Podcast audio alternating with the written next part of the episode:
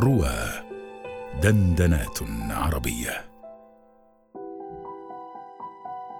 لم يكن الخريف أصلا اسم الفصل وإنما عند العرب هو المطر في آخر القيظ وفيه يخرف الرطب والثمار وتخرف يعني تجتنى الثمار وتقتطف.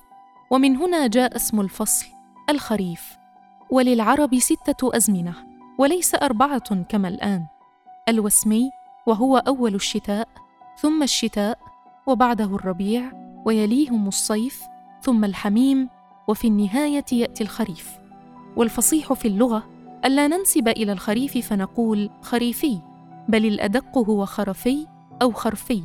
ولا نقول مطر الخريف بل كلمة الخريف في حد ذاتها تصف إما اسم الفصل أو المطر الذي ينزل فيه.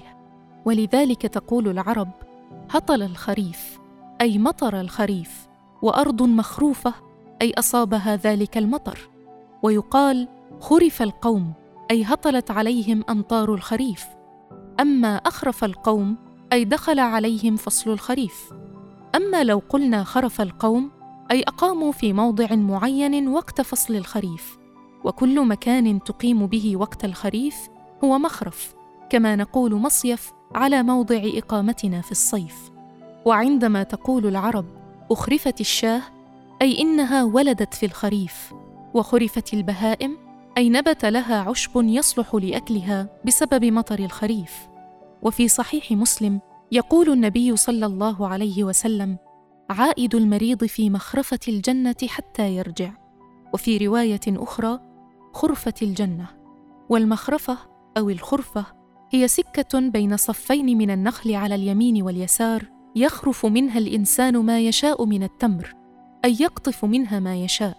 وبالتالي من يزور المريض للاطمئنان عليه فهو كأنه يسير في هذه المخرفة وجمعها مخارف.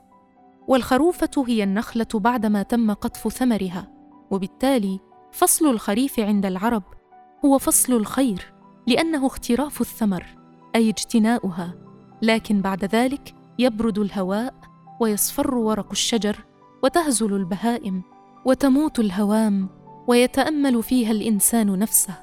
ولذلك قالت العرب الربيع هو ربيع العين لأن الزهور تنبت والطبيعة تكتسي بالأخضر. أما الخريف فهو ربيع النفس أي ينشغل الإنسان بتأمل نفسه.